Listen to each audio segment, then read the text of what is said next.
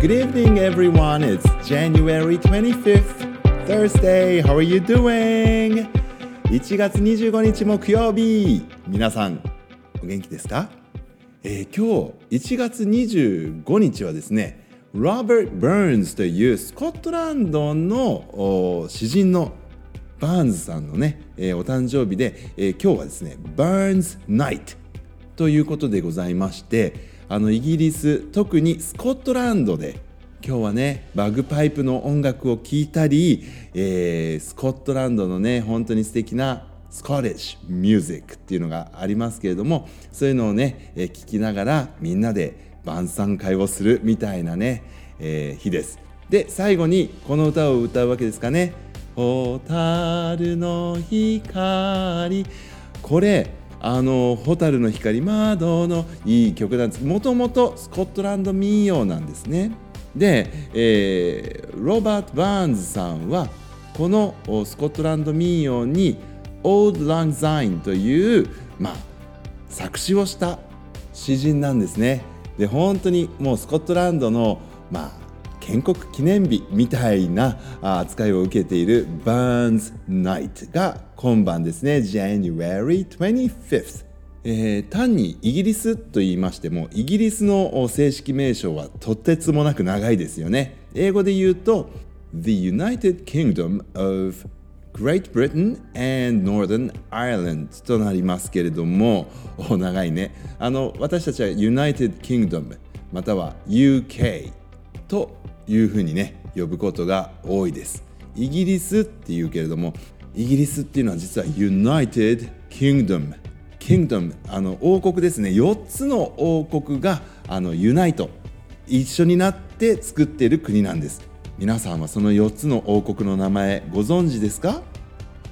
England、Wales、Scotland and Northern Ireland となりますけれども、ラグビーとかのワールドカップを見ているとね、だからイギリスチームっていうのはないんですよね。イングランドのチームとスコットランドのチームとウェールズのチームとノーザンアイアランドのチームがやっぱり出てきますよね。ユナイテッドキングダム。それでスコットランドの詩人のこの、ロバート・バーンズさんはですね、スコットランド語っていうのがあります。今ではイギリスのスコットランドなまり方言っていうふうに言いますけれどもね、スコットランドの方言で、吟遊詩人って言ってね、旅をしながら詩を書いた人です。で、スコットランドにルーツを持っている人っていうのは世界中に今散らばっていますけれども、この January 25th ではですね、本当に世界中に散らばったスコットランドの人たちがBurns Supper っていうね、腸詰めソーセージに似ているようなハギスとかを食べるんです。そしてオールラングザインを歌います。で、皆さん、小学校の皆さん、バグパイプって聞いたことありますか？バグパイプス、バグパイプですね。バグパイプの音に合わせてこのスコットランドのね音楽いろいろとあるんですけれどもね、ぜひ皆さん今日はですねバグパイプの演奏かなんか何かね聞いてみてください。私は本当にスコットランドの音楽大好きで、なんかすごく遠い国のね音楽なんだけれども、とてもなんか懐かしい気もするという。だから蛍の光なんて日本の曲ですって言われても違和感ないくらいでしょ？そんなことないですかね。だから本当にこう大好きですね。スコットランドの音楽で、スコットランドの音楽をルーツに持っているような音楽って世界中にいっぱいあるんですが、私の久しぶりに聴いてみたいなって思った、アルバムはですね、マーティン・ヘイズという人のですね、Fiddle Music、バイオリンのことフィドルって言いますけど、フィドル、マーティン・ヘイズっていうフィドラーがいまして、すごくね気持ちのいい音楽なんですよ。ヘイズはね H-A-Y-E-S って書きますね。マーティン H-A-Y-E-S ヘイズさんのフィドルミュージック、もしよろしければ、検索して聴いてみてくださいね。そして、なかなかこのスコットランドの伝統料理ハギスっていうのはね、日本では手に入りにくいとは思うんですよ。羊の腸を使ったね、腸腸詰め料理ですからね、サーセージみたいなものって言ったら怒られちゃうかもしれませんけれどもね、そんなようなものを食べながらこんな音楽も聴いて、で最後にルルルルルルルルで締めくくるというね、Burns Night、素敵な記念日ですね。ラジオネームプレアデスさんからコメントいただきました。 Thank you very much for the comment。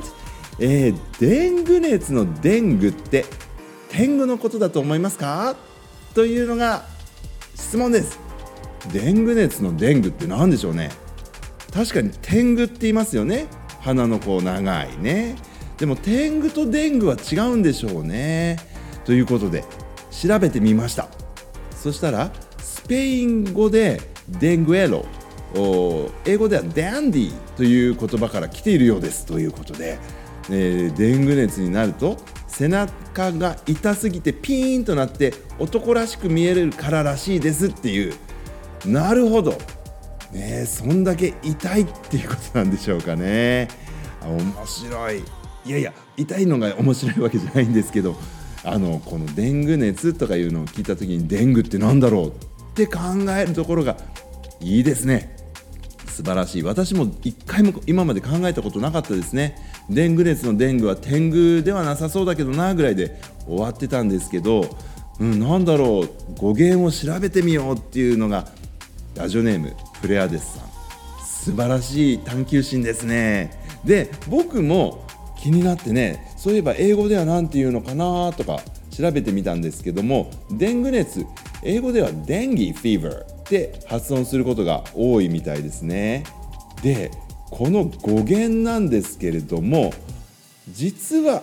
明らかなことは分かっていないなんていうこともウィキペディアには出てますね。according to Wikipedia、 ウィキペディアのどんなこと書いてあるかっていうと、